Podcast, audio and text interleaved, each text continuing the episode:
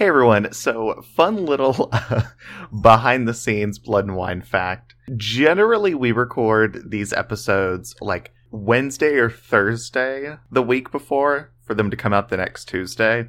Yeah, this week that was not happening. Y'all can all guess what we have been doing since Tuesday. We literally haven't turned off the TV. I think I slept a couple of hours, but I moved I moved my work from home setup from my desk and my like office setup straight into the living room, TV on, on mute. I don't think my TV's been on that much since I bought it. Yeah, we had contingency plans of like, okay, well, if we're recording and we get news, well, we're just gonna have a big long break. But it is Saturday night now. After the winner has been projected, after President elect Biden and Vice President elect Harris gave their speeches, so we're we're being timely. well, and you know, we all knew that this was going to be a long week, that it was going to take time with the number of mail in ballots that there are. Because, I mean, also, don't forget, we're in the middle of a pandemic and it's getting really bad right now.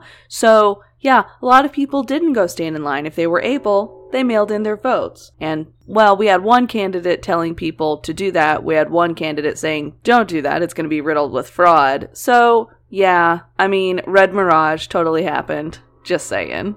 Yeah. Also, if you just think about timing wise, I don't know about y'all. Maybe this is just a me problem. But I know when I get my mail and, you know, opening all my envelopes, looking at my stuff, it takes me like 15 minutes to go through like six pieces of mail. So, Well, and also, these people are doing more than just going through mail. They're having to look at every single ballot. So, yeah, shout out to everyone who did all of that. That is not fun work. no. And also, shout out to every single person who voted, if you voted in person, by mail, absentee, all the other terms that we've learned uh, over the past week. all, for all the people across the nation who made your voice heard, awesome. Kudos. Thank you. Yes, thank you to everyone who voted. No matter who you voted for, you you voted. You all know who we voted for. We're obviously very happy today. We're excited to see what's what's moving forward. History is in the making right now. Yes, it is. But this is not a political podcast. There are many wonderful ones out there. This is not one. This is a podcast where we drink and talk about true crime, which there's this one like meme or Facebook post or Twitter post or some kind of something in social media I've seen that was like, I can't wait for this stressful week to get over so I can go back to light enjoying things like watching horrible true crime documentaries about gruesome murder. and I'm like, same but podcast. yes, and speaking of, who are we? oh, yeah. This is Blood and Wine. I'm Brittany. And I'm Tyler. And we are, in fact, a true crime podcast, as our name suggests. Also, I'm just going to say, with the amount of wine I've had this past week, damn, we could have filmed like five episodes. Yeah, no joke. It was like I drank like it was election night every night. So there you go. My liver is going to recuperate over the next few days. I know after today, I'm going to be like, I need a break. I'm going to have some water. I think my liver is going to start crying as soon as we open the wine here in a minute.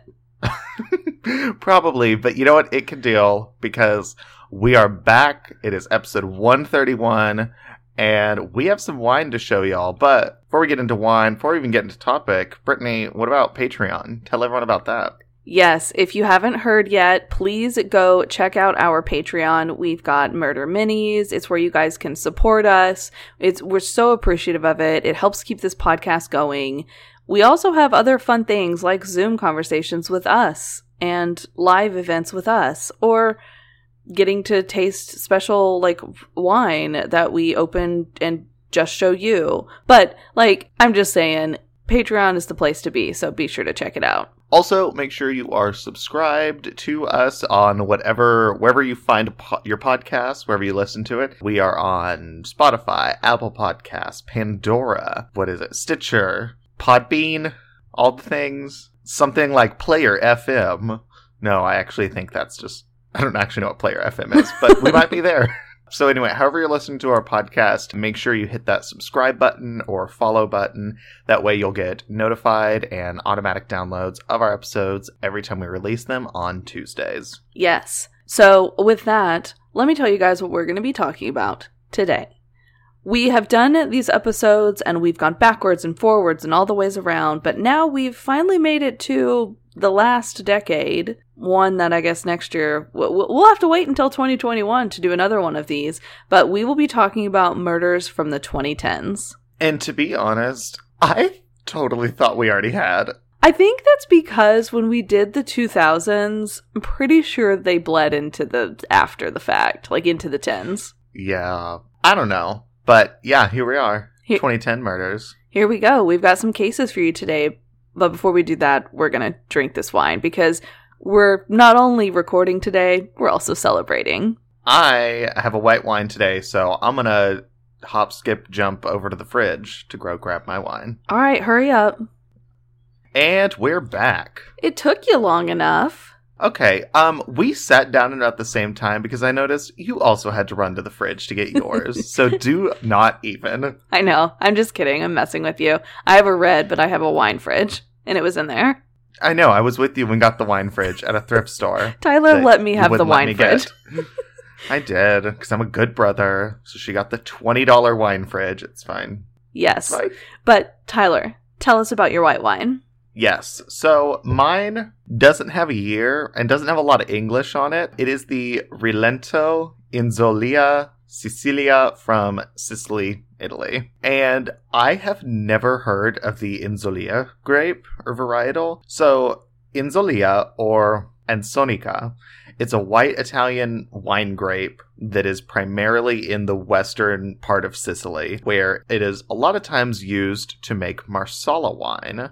The grape is noted for its nutty aroma, and in Tuscany is where it's known as the Ansonica. But uh, this one's Sicilian, so it's Inzolia. And the winemakers describe this as pleasantly refreshing. This wine is light bodied and full of nuance. Notes of lime, jasmine, green apple. A sip alone transports you to the Sicilian coast. This smoothly pairs with seafood dishes or stands alone as an aperitif. And pretty much everything described this as a great alternative to a Pinot Grigio or a Sauvignon Blanc.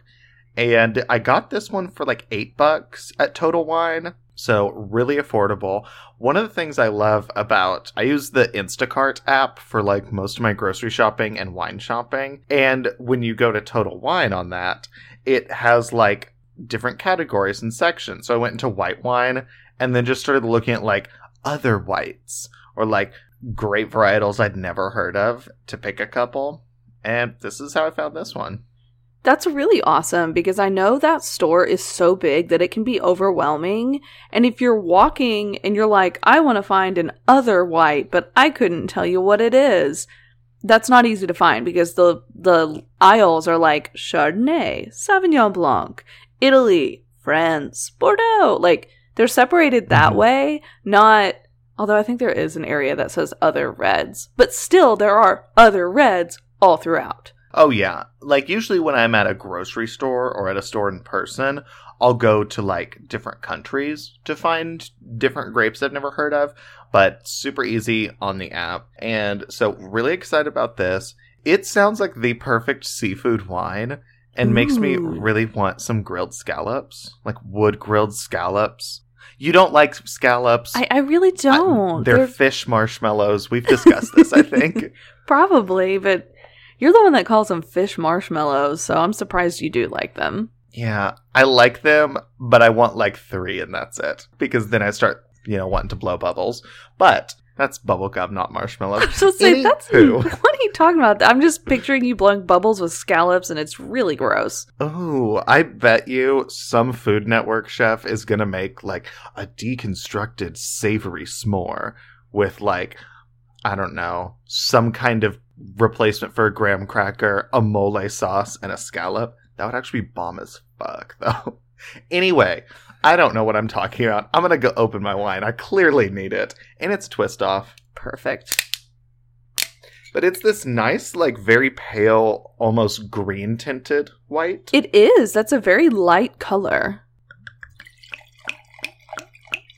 and it's still really light and it's green. Mhm. You're right. It's not it's not that deep yellow like what are you smelling? A little bit of floral and some melon. The bottle also on the back mentions mango, melon, and jasmine.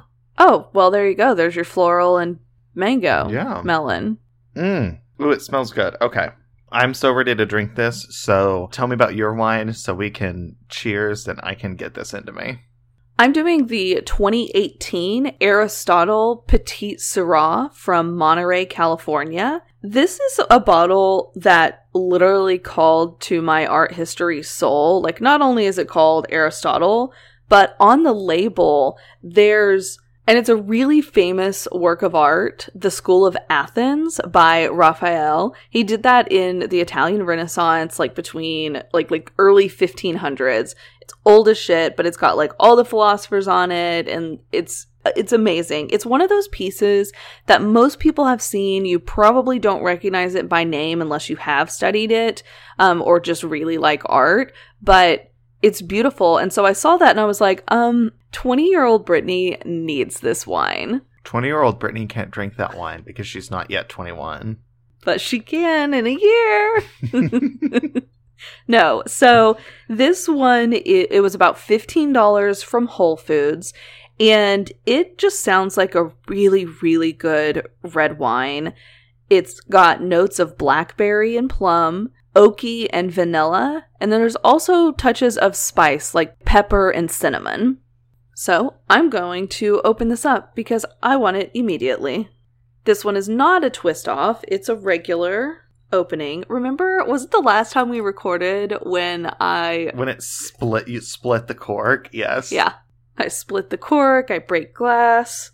I'm like a little bit afraid, but not today. This is going well. I didn't pull it as hard because I got nervous right at that moment because I remembered. I was like, that was kind of a weak pop, but all right. it, it was because I got nervous. It has been a long time since I've had a Petite Syrah. I honestly can't remember the last time I had one. Has it been seven hours and 15 days? Which song is that again? It's Sinead O'Connor. Oh, yeah. Nothing compares to you, but a you. Damn it! Okay, I got so distracted. I brought my aerator and I was gonna use it. yeah, okay. Well, Guys, so hang on a second. Let me put this thing in here. I'm going to top off my glass because I want you to hear what these sound like. This is one of those aerators that it breathes for your wine and you it sounds like you're breathing with a puncture wound in your chest. you put it I have one of the ones that you put like directly in the wine bottle and it sounds like this. Yeah, breathing with a puncture wound. Mine's not like as loud as some of them can be. Yeah, mine goes. And I'm like, do you need help? So half of my wine glass has breathed and the other hasn't. So we'll s- it's you know, there you go. Are you ready to cheers? I'm ready to cheers. I'm so ready to cheers and drink this wine. All right, cheers. Cheers. Mm. Mm. Okay, but Tyler, geez, apparently you're enjoying this wine. Will you please enlighten the rest of us? Okay, so its first half is like I'm drinking a f- like fresh squeezed lemonade. Oh, shit, that's not what I would expect. No, but like without the sweetness, but it has that like fresh, like lemon zest kind of tart brightness.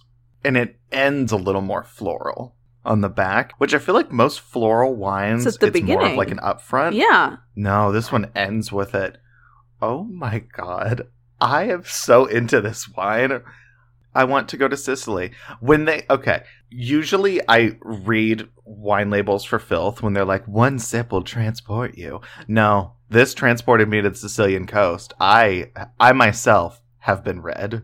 I am excited to try that wine at some point. I feel like literally I need to like write down a list of all the wines you have and go try them. Yeah, I'm really good at picking out wines. It's kind of my thing. Well, I'm really good at picking out wines too. Let me tell you about this one. This one definitely has dark fruits on the nose and also baking spices. And when you drink it, there that's when you get the vanilla and you can pick out blackberry and plum and a little bit of cinnamon. I'm not really tasting the pepper yet. And also when it comes to tannins, they're very light. So this is a nice easy drinking wine that is more on the medium to full body. It's pretty full. Like you don't see through this at all. It's like dark. Oh no, that she she dark. I highly recommend this. This is a good wine that has those nice fruit flavors, but they're not overpowering. Like, I don't feel like I'm drinking something super sweet like a red blend. So, Aristotle, thank you. This one's solid. Ooh, also, I'm getting a touch of macadamia nut on the very end. That's the other thing. That's weird. How do you pick that out? Because when I eat white chocolate chip macadamia nut cookies, I pick the macadamia nuts out and eat them separately. I'm thinking about one of those cookies now, and it just sounds really good. So fucking good. Would you say Yeah. it's a good combo or a good, like, Sauvignon Blanc, Pinot Grigio in between? Oh, a hundred percent. It's very. Sounds good. It's like flavored notes. I would say lean more Pinot Grigio, but its brightness and smoothness is much more Sauvignon Blanc. That's what I mostly turns me off from Pinot Grigio. Is it doesn't have the lightness and brightness yeah. that Sauvignon Blancs do.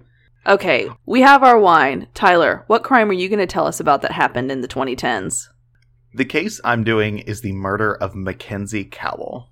And the sources I used an article from Wikipedia, the murder of Mackenzie Cowell, and an article from the Wenatchee World newspaper by Jefferson Robbins.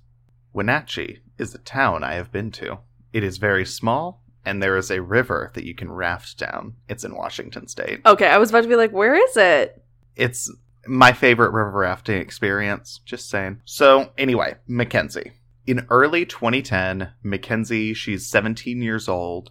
She lived in Orondo, Washington, and she's a senior at Wenatchee High School. She's also a member of like the school's dance team. She worked as a model and was also studying cosmetology at the Wenatchee Academy of Hair Design in Wenatchee. So she's busy. High school, the academy, she's a model, she's on the dance team. She's killing it. She's doing so many different things. On February 9th of 2010, just a little bit after 3 p.m., Mackenzie went missing. She was last seen on surveillance video at the academy, uh, leaving. She was walking to her car and driving away. She told her classmates, like, oh, I'll be back in like 15 minutes. I don't know if she gave any kind of excuse, like, oh, I'm going to go run and grab Starbucks or anything like that. But she was like, I'll be back in 15 minutes. So no one was really worried. It's really creepy to me when you can see someone's last known whereabouts in surveillance. Mhm. Mm-hmm. There's always something so eerie about it because surveillance is like this very like grainy and kind of like skippy. It just you know what I mean. Not your cat, not your cat, but like the quality is not there. Which don't you think at this point we need a little bit better security cameras? That's a completely different conversation, but I mean, like, but let's be real. Look at like Nest Cam footage, and you're like, oh shit, that's great quality. And then you see these like store surveillance footage, and you're like, was this recorded on a shoebox in 1952? pinhole cameras. Have you ever done it? Had Have you ever taken a photo with a pinhole camera? Because it's actually the coolest thing ever. No, but I really want to. I made one in photography class. Super side note, but literally it's like a pinhole in a can and you put the paper in the can and it takes a photo. And my brain still can't completely understand how things like that work, but that's photography and I don't understand it, even though I've had, had multiple classes. Uh, yeah, same. I don't understand photography or how. I don't even understand how eyes work.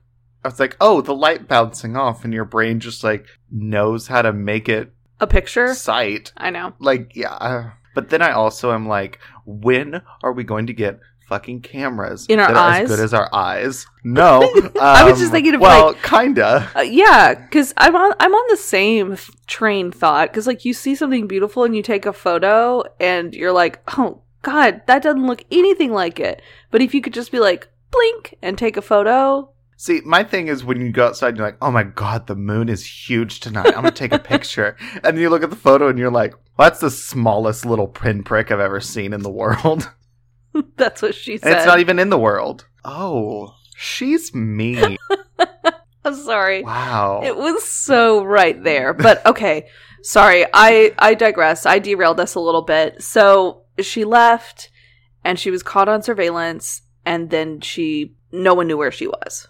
Yeah, she disappeared. And right around the time that she left the academy, she sent a text to her boyfriend that just said like, "Hey, what's up?" So that was it. It wasn't even like a, "Hey, I'll be there in a couple minutes" or anything. It was just, "Hey, what's up?" So probably a she's been working with clients all day. This is she's run into I don't know, go do something. It's her opportunity. and it's like, "Oh, I have my phone. I'm not like I'm not elbow deep in someone's hair." But that was also the last time she was known to have used her phone. Was that text. At about 5:40 that evening, Mackenzie's dad, he tried to contact her, but all of his calls just went straight to voicemail. Mm, So they're kind of like, yeah, they're kind of worried. Like, okay, it's still 5:40, you know, maybe she's out doing something. But after she missed her 8 p.m. curfew, because again, she's 17, she's a curfew, and they were like, okay, something's up, something is not okay, and they were worried.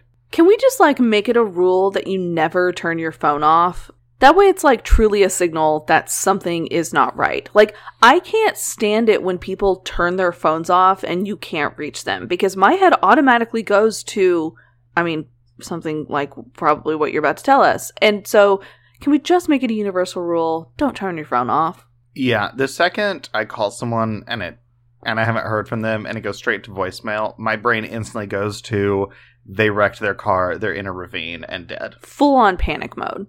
Oh, 100%. But I also know I am the pers- type of person who will put my phone on do not disturb if people are texting me and I just want to take a nap. Mine goes on Do Not Disturb every night when I go to bed. And, like, yes, I miss things. I mean, for example, it's on it right now because we're recording. But that's different than being off. Yeah, but um her phone was going straight to voicemail. Later that night, so her family does not know where she is. It's now nighttime. They're worried. And Wenatchee is like central Washington, like still in kind of the foothills of the Cascade Mountains on the other side from Seattle. So it's like mountainous, foresty, kind of small towny. Like it's I'm sure they are thinking similarly to my thought of, oh my god, what if she crashed her car into a ravine or something? Right. But that's not what happened because that night, a homeowner in Chelan County reported an abandoned car that was near his driveway. Police traced the car's registration to Mackenzie's dad, and when they called him to be like, hey, we had a car registered to you in Chelan County, which is, you know, like 40 miles away from where you live, and he was like, that's Mackenzie's car, and Mackenzie's missing. In the car, police found her purse, some of her clothes, but her debit card and her cell phone were missing, and so was she. She wasn't anywhere near the car. And according to police, there was only one pair of footprints that was found at the scene anywhere near the car. So the Chelan County Sheriff's Office, they started investigating Mackenzie's disappearance, and they started by using a helicopter to search the area where her car was found. Because again, it's kind of forested, remote. You know, maybe they were her footprints, and she'd, for some reason, ended up there, left her car, and was in the woods somewhere. Search warrants were issued for her phone records and all of her social media activity. And then the sheriff requested the FBI to help with the investigation because they could not they could not find Mackenzie. That's just so crazy when someone is so like you are just having such trouble tracking them down and tracking their steps down that you immediately get the FBI involved. It's like, oh man, we need the big guns immediately. Well, and especially when it's a missing persons case. Right. Because this could be hours ticking by that they're dying, but they're still alive and could be saved. Missing persons cases are always so scary because of exactly that. That you know every moment could be a moment that you could save them. Yeah. Unfortunately, though, that wasn't the case for Mackenzie. On February 13th in the afternoon, so pretty much almost to the hour of four days after she disappeared, Mackenzie's body was found on the banks of the Columbia River near Quincy, Washington, which is a town about 20 miles from Wenatchee. So her car is 40 miles away. Her body is found 20 miles away. Suspicious. Very. All the different locations are very suspicious. She was found, she was fully clothed, her feet were in the water, so she was like on the edge of the river. And pretty much the only thing next to her, there was like a vacant house that was for sale like 50 yards away. But that was kind of it. So she's literally in the middle of nowhere. Yeah, I mean, Quincy is kind of like a resort on the river town, but it's not a big one or a hugely popular one. I mean, it's like small town resort kind of thing. So they performed an autopsy on her and they found her cause of death was strangulation and also stab wounds to the neck. She also had blunt force trauma to her head. That's such a violent death. Stab wounds in the neck, like being stabbed in the neck. I don't know. I always just like your neck and your throat are like some of the most vulnerable parts of your body. Right. It, ugh. No, this was very violent. And the killer had apparently also tried to cut off one of her arms after she died. What the fuck? Why? I've I have no fucking idea. The knife that was used to kill her was found because it was still stuck into her shoulder. Like the killer had stabbed her in the neck and then stabbed her in the shoulder and left it there. Literally, someone who clearly doesn't give two shits, they leave the murder weapon there. Yeah. In her. God. I want to know who this monster is. Uh, yeah. Investigators did also find that there had been no evidence, though, that she'd been sexually assaulted. So the investigation it was headed by the Mackenzie Cowell Task Force, which is what they named themselves, and they were like a multi-agency police group assembled after her body was found, and they knew this wasn't a missing persons case. This is murder. And Mackenzie's case was the largest multi agency investigation in the Wenatchee area since an attempted serial bombing in 1997. So this is huge. Yeah, this has been a long time since they had had a case of this magnitude. Oh, yeah. I mean, it's police from multiple different cities, multiple counties. There's an FBI agent. There's a couple officials from the U.S. Immigration and Customs. I mean, it's a bit, when they say multi agency, they mean multi agency. Yep, huge joint effort. And police wound up interviewing over 800 people throughout the investigation. So the first place they looked, which is, I mean, the first place most people would look, was at her boyfriend, Joaquin Villasano. Yeah, I feel like the mate is always the first suspect. Yeah. They also looked at her mom's boyfriend, Joey Fisher. So, according to police, Villasano, he'd failed a polygraph when he asked if he knew anything that happened to Mackenzie, if he knew what had happened, where she was. He failed that polygraph. Oh, shit. And Fisher had allegedly gotten into a big argument with Mackenzie just the day before she'd gone missing. But both of them were later completely cleared by police. Another thing that really, again, shows how polygraphs really don't mean anything. They're really not reliable. I don't know why they're still used. It's a scare tactic at this point, for sure. I mean, a hundred percent. The next lead in the case came from a woman named Liz Reed. She was a college student and a police informant and a former drug dealer. And she told police that two drug dealers, Sam Cuevas and Emmanuel Ceros, had murdered Mackenzie in just a case of mistaken identity. Apparently, they thought Mackenzie was an informant and they murdered her. And Reed said that she saw a snuff film of the murder and that Cuevas told her, I choked that bitch to shut her up. Also, Liz Reed was able to describe the murder weapon before it was even made public, the knife, and she also gave police a ring that she said had belonged to Mackenzie because apparently Ceros had sent her to the murder site to find the ring. This is really interesting. Like, she's clearly pretty involved in this if he's sending her back there. And, like, because she just saw a film of it happen, and then they're like, uh, go back to the murder site. She lost a ring. Which, honestly, I'm thinking if this murder was as violent as it was, they're not going to notice a missing ring. Yeah, it's. I'm very. It's very suspect because, again, I don't know how close she was to these other guys. I mean, like, she was also a former drug dealer, now informant. So they could have been like her best friends, or that is true. uh, you know, maybe one of them was her boyfriend, and so them showing her the film and telling her all about it and being like, "Oh shit, I think she lost a ring. Go get it." I I don't know. One of these things that I feel like in my head, I think it's like the dumbest thing ever, but also people definitely do it, is when people will commit a murder and then tell other people about it and show them videos. My initial thought is like, there is no way that, no, that's stupid. No one would do that. But the reality is, people do. People like to brag about that shit. And like, you, you see what I'm saying? Like, it's one of those things that I'm like, oh, no one would ever do that. But the reality is not that. People do all the time, and yeah, that's I don't understand at all. Like, maybe start out with like not killing people. I mean that too. That you know, that's I think a good first step is just don't murder.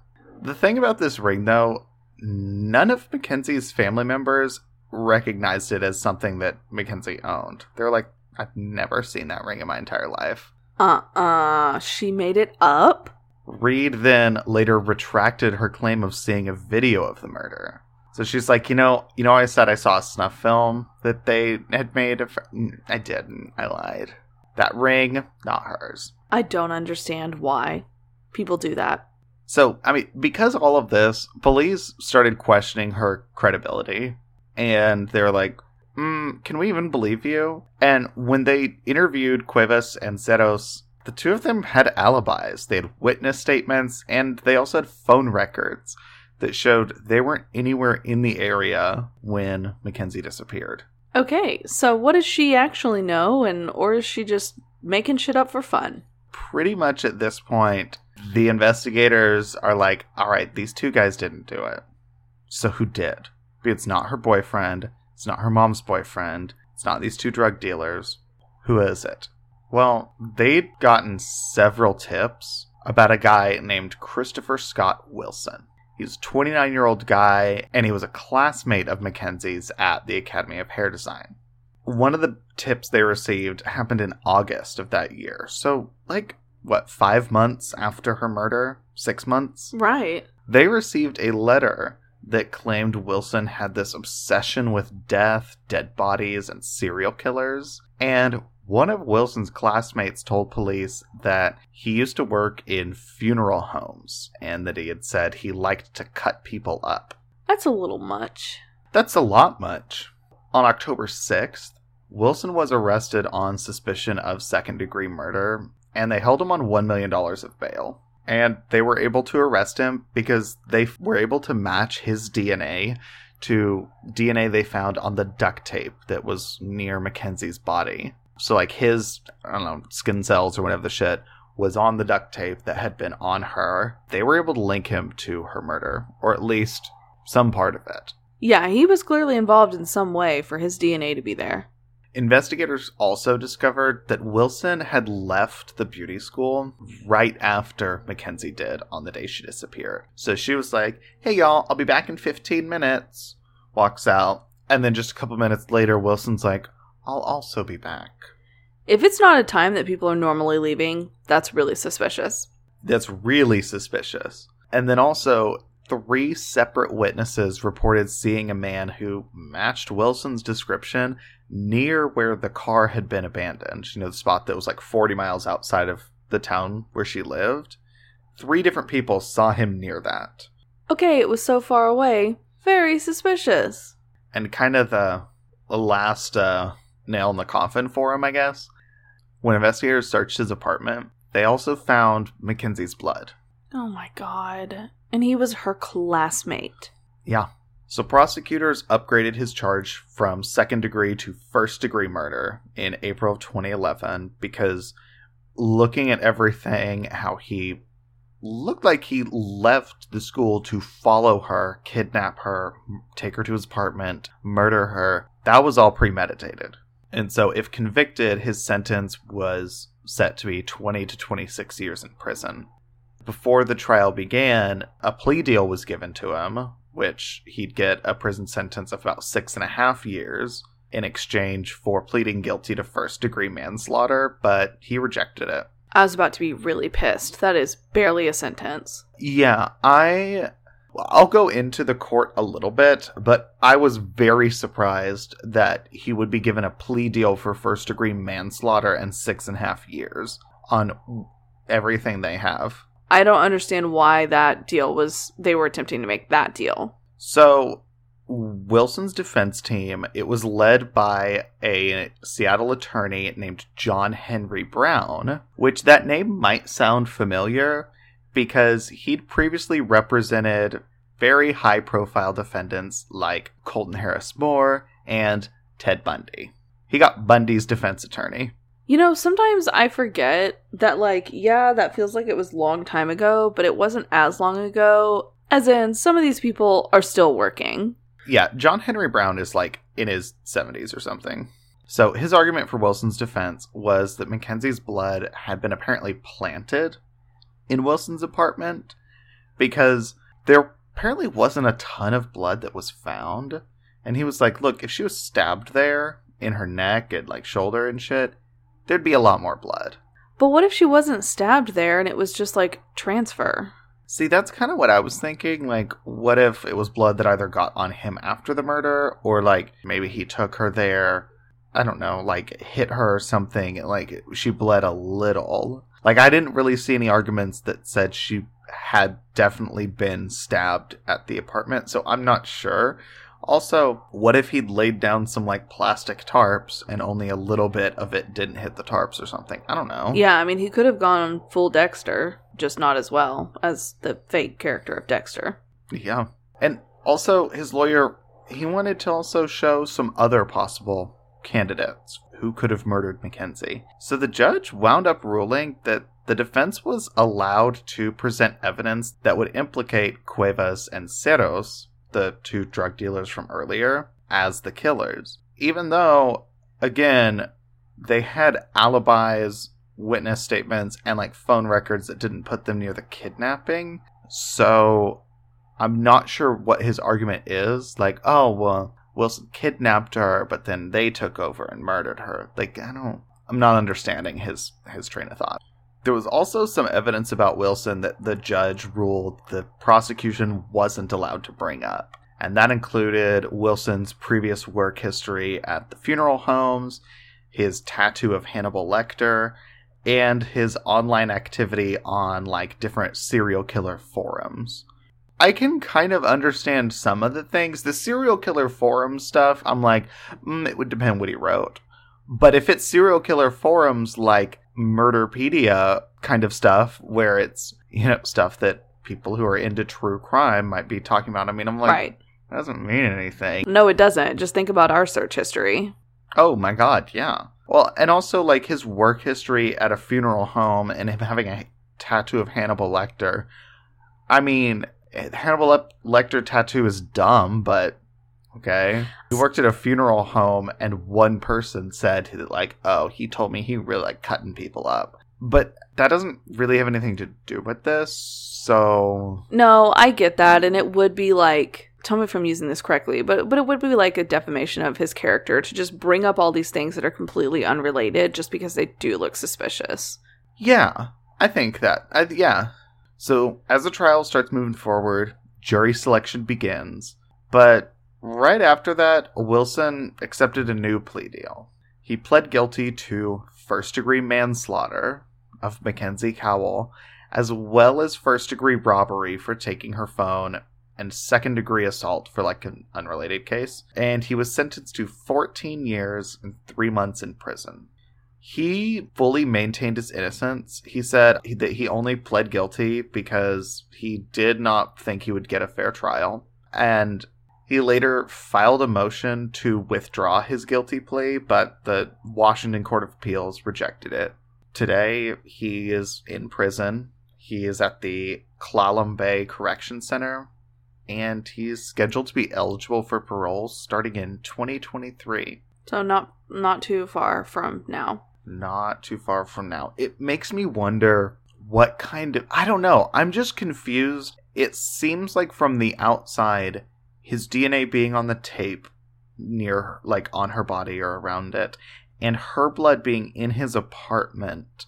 I'm not I'm not really sure why the prosecution not only gave him an initial plea deal, but gave him this second one because it kind of sounds very not open and shut per se, but yeah, it I can see how it could get a little bit hairy because they were classmates. And so this is a stretch, but say they like I don't know, happen to like touch each other or brush brush up against one another or like hug or like something like that to where some of his DNA happened to be on her and then happened to be on the tape. Well, I mean, you do use duct tape for wigs.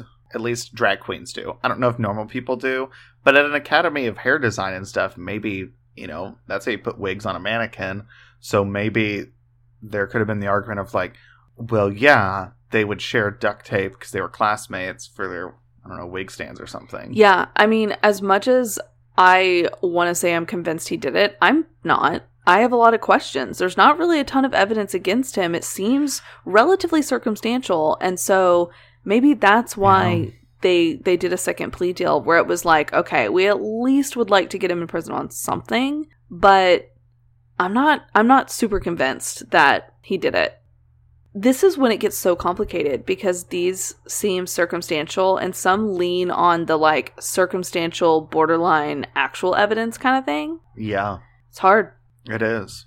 But that is my case. That is the murder of Mackenzie Cowell. I hate that. She literally just had to run an errand. Yeah. She was this 17 year old working her ass off. Yes. Killing it. And then she was murdered. She had so much potential. She was going places. She was. These are heartbreaking ones because they're so recent that it just like. Oh, yeah. I mean, she was 17 in 2010. I was 17 in 2010. She was my age. I hadn't thought about that. That's just. Yeah. So, Brittany, what case did you pick for your murder from the 2010s? The case I'll be talking about today is the Delphi murders. The sources I used an article on A&E's Real Crime by Laura Barcella and an article on WRTV ABC Indianapolis by Katie Cox. On February 13th, 2017, so recently. Yeah, very recently. There were two friends, Liberty Libby German, who was 14, and Abigail Abby Williams, who was 13, went for an afternoon walk in Delphi, Indiana. Oh, I hate your case already. We knew it was going to be horrible. I know, but. And I know in mind Mackenzie was only 17, and that was hard enough, but god damn it. So they happened to have the day off of school. It was like a snow makeup day. They were in the eighth grade, and they wanted to go out and take some photographs. Totally get it been there. Yeah. That's very much a thing that you want to do with your friends. You're going to go take some fun photos. You're like, I'm going to get my new Hollister shirt I got. We're going to go take some pictures in the park for my new profile picture. Exactly. I mean, 100%. So Libby and Abby were dropped off by a family member near Delphi's scenic Monon High Bridge. This happened to be an abandoned railroad bridge that went over Deer Creek. So it's one of those like really long, narrow dangerous bridges that cross the river. Whenever I think railroad bridges, I just think Stand By Me, and even though I've never seen it, everyone knows that scene. You're, I've never seen Stand By Me, so I'm sure I know the scene, but I, I don't. Did you know that Stephen King wrote oh, that? I did. I did. And it's one of his books that's like. In a book. Really? That's a Stephen King book? It's actually called because, The Bodies. Well, I just don't. Because Stand By Me is more of like a coming of age film, not a horror film slash book. 112263 yeah, is not horror either. But I'm just saying, Stephen King's like coming of age books always kind of I'm like, oh, that's unexpected, even though I know he has a few. They technically or I guess is non horror. I know, I was about to say coming of age, technically it is a coming of age book. Okay. It is also apparently one of the most terrifying books ever. But yes, that scene. Railroad yes. tracks are never a good sign. Honestly, no. Libby posted a Snapchat photo of Abby walking across the deserted railroad track shortly before 2:15 p.m. on this day that they went out. I hate that. That is one thing that I mean really yeah, it's been around for maybe 20 years, but like really, really been around for maybe the last 10. But social media and how it's interwoven in murder cases when even something as like the last place someone checked into on Facebook or their last Facebook status or I mean, oh my god, that it it just it takes it to a whole nother level of real and like personable. Yeah. When you were telling me that they were looking at Mackenzie's social media activity after she went missing, it's so real. Like that's one of the things that is so creepy. I I think maybe is a good word, just or or surreal. That's a better word. Mm-hmm. That's so surreal about cases that are more recent is how ingrained social media can be and how it's used as a tool to find evidence and find location. Like, yeah, maybe this part may sound a little creepy, but for the most part, it's easy to find out where anyone is at any time. Yeah. Okay, so now I'm about to get in the part of my case where we all know we don't want to hear it, but here we go. So a few hours later, Libby and Abby didn't show up to the meeting spot. You know, one of their family members had dropped them off. They were like, meet me back in three hours. And they never showed up. Calls to Libby's cell phone went unanswered and then eventually straight to voicemail. So it's that super scary, oh shit, her phone died. Like in some point in, yeah. in that trying to get a hold of her, her phone died. Oh God. So at the beginning, her family is like their families began the search. When later that afternoon they were still missing, that's when family members were like, okay, no, we need to contact the sheriff's department. We need to call the police. We need help. So that evening, police officers really didn't have reason to believe that the girls were necessarily in danger. At the time, they thought that maybe they got lost on the trails, they were in the woods, and they couldn't find their way back. So they just needed to search for them. So this was a search and rescue. Okay, so when you first said police didn't think they were necessarily in danger, I was like, are you telling me they're not even going to really start looking? No, no, no. But no, you know, like, they're probably lost, like, let's search. Let's, like, still put a lot of resources into it. Yes, it was a, we're still doing okay. a search, but there wasn't, like, the, oh my god, are they being held captive in a cabin by someone? Kind of yeah. thing. Okay, that makes more sense and makes me feel better. Because when you first started saying that, my blood pressure rose. yeah, no, totally. Sorry for the misunderstanding. They were still concerned. They are still full on doing a search. And also, dozens of volunteers started helping, looking for the girls. At this point in time, when they're searching, the only real clue that they had as to where these girls were was the photo that Libby took of Abby on the bridge. She had posted it yeah. like on social, it was on her Snapchat. People knew where that was and that was around like 215 so that was their last known location. Gosh it also just makes me think of like if i disappeared with my phone i hope one of y'all would think oh let's get his ipad and turn on find my iphone. Definitely. Well because even when it dies it'll still show like last known location i think. Oh i don't know. I've never had that happen. I don't let my phone die. I don't either. I've been inside since February. My phone hasn't died. So around midnight, the official search party did stop for the night, but their families kept searching all throughout the, the night hours. And then the next morning, February 14th, happened to be Valentine's Day, the search continued. This second day, the search party widened their search area. And because of that, it wasn't long until they found something. At around noon on the 14th, the girls' bodies were found by a volunteer searcher about half a mile from this abandoned bridge where they had last been spotted through the Snapchat video about 24 hours earlier. It was like 22. However, one of the big things in my case, and we don't normally do this, but details surrounding how the girls were found or their cause of death have never been released by the police. So we don't know. There were autopsies performed, there is information, but because this happened so recently, again, this was in 2017, so this is, you know, almost four years ago, you know, come February 2021.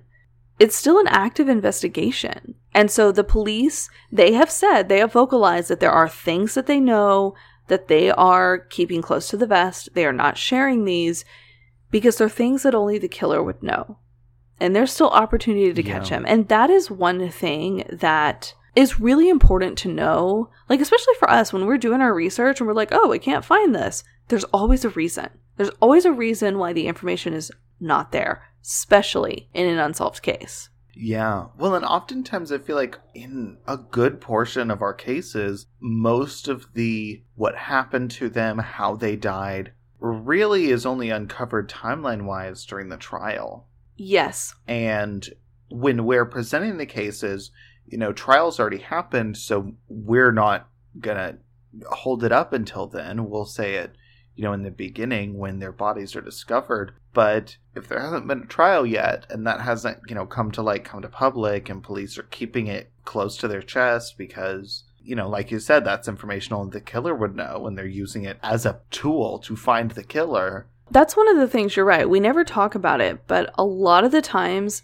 the details come out during the trial. Sometimes, depending on the case, we do know information beforehand. And I think this was more so in like older cases that we do when you've got the reporters who are, or the journalists who are reporting detailed information. Because we've all read those articles. Yeah.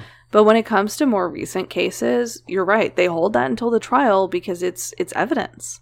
So this Snapchat image that Libby posted of Abby, it led some media outlets to dub this case the Snapchat murders, which Really? I hate that. Yeah, it was one and like that's not what they're really known as, thankfully. That was like one of those names they tried to do and it thank God didn't succeed. But Yeah. Soon after Libby posted that photo, investigators believe that the girls were approached by a man. They assume he was a stranger to them, and this ended up being the man who went on to kill them. This is the assumption that they've made.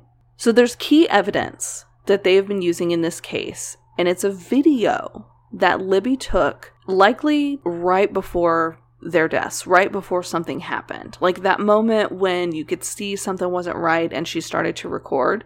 But investigators have never given the exact context of this video, but they did say that they were taken during a suspected criminal activity. So we don't really know everything that's happening in this video or how long it is or what all is said, but we know it's suspicious. Mm-hmm. In the few days after the murders, Libby was seen as a hero by the police because she had that that forethought to take a video. Like the fact that there was evidence, you could tell she knew in that moment she needed to record it. Yeah. Since then, investigators have released two really grainy still images from this video, and it shows a man, and we think that this man was behind the girls on the bridge. Like, maybe she turns her phone and she's kind of like discreetly trying to record him following them. And both of these images depict what can be seen as the same man. He's wearing blue jeans, a blue coat, and a hoodie. So, about five months into the investigation, Indiana State Police released their first sketch of the suspect. That first composite sketch was created after police received information from witnesses who said they were in the area around the time that Libby and Abby went missing. So, in this sketch, the suspect was described as a white man between 5'6 and 5'10, about 180 to 220, with reddish brown hair and an unknown eye color. Which, Tyler, to be honest, sounds like I just described you. Uh, my pupil is just dilated. I'm like, I've never been to Indiana. Okay. I mean, it also describes a very general white man in the Midwest. It does. and my hair's dirty blonde, not reddish brown. It does. So that's the thing. Like this description, yes, now you're like, okay, it's a white guy, but you knew that from the photo anyway. So what did we really learn? Not much. But when you were describing it, it's like, um, in the description, he also hosts a podcast with his sister. um, he drinks a lot of wine. He has more animals than he feels like he should, but he loves them all too much.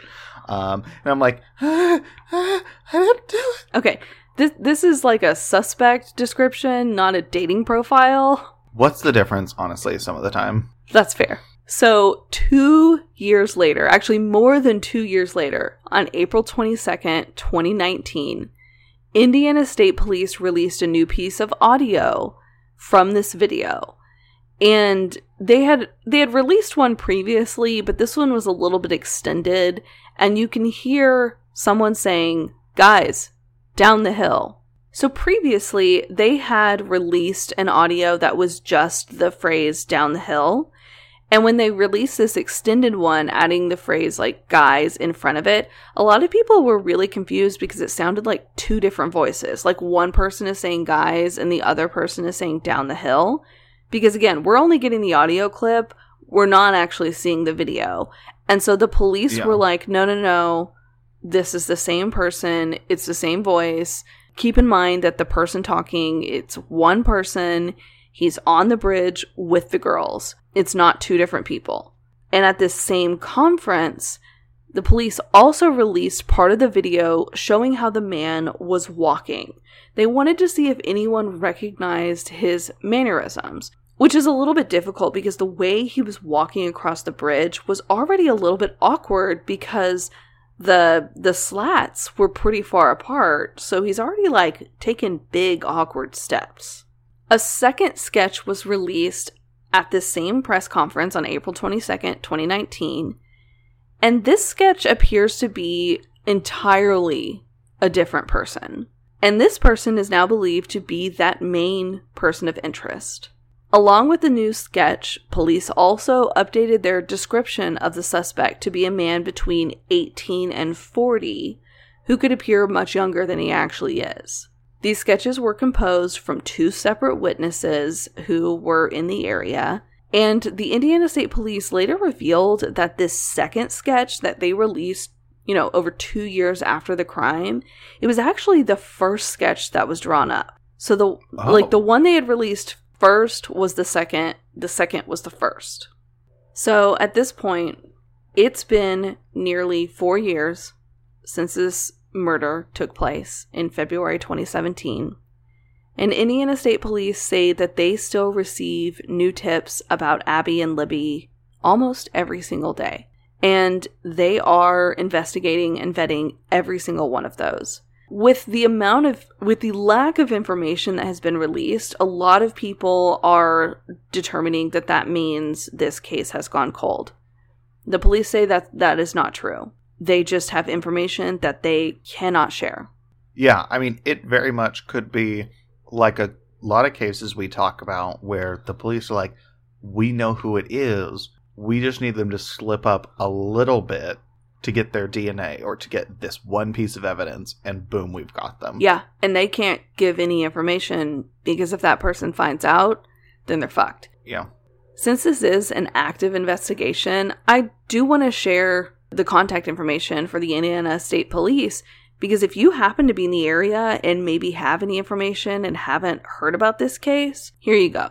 So for any tips, you can email Abby and Libby tip, and it's A B B Y, spell out and L I B B Y, spell out tip at C A C O S H R F dot com. The phone number, if you want to go ahead and just give them a call, it's 844 459 5786. And if you just want to contact the Indiana State Police, they can be reached at 800 382 7537. And that's all I've got because this case is one of those that, like I said, the information is limited, it's still active, and it's incredibly eerie because these girls, we know something happened. We can see video on social of who we suspect is their killer, and we still can't find him.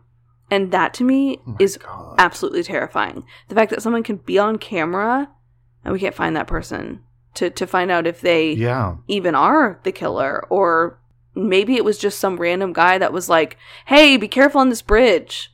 We don't know Yeah. because we uh, the police know more than we do, which is how it should be. That is their job. They should always know more than we know.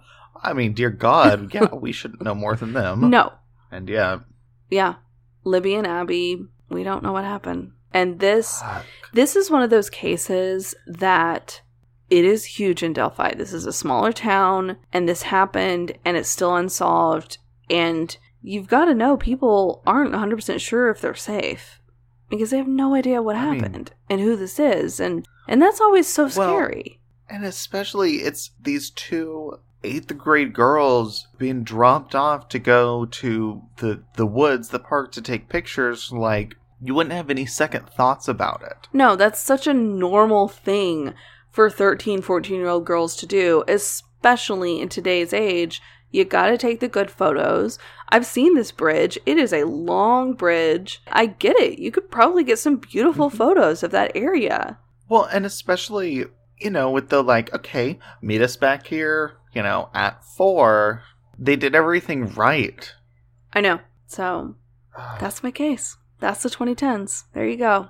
Shit. Boom. Fuck the 2010s. 2010s was also like when I became a person, basically.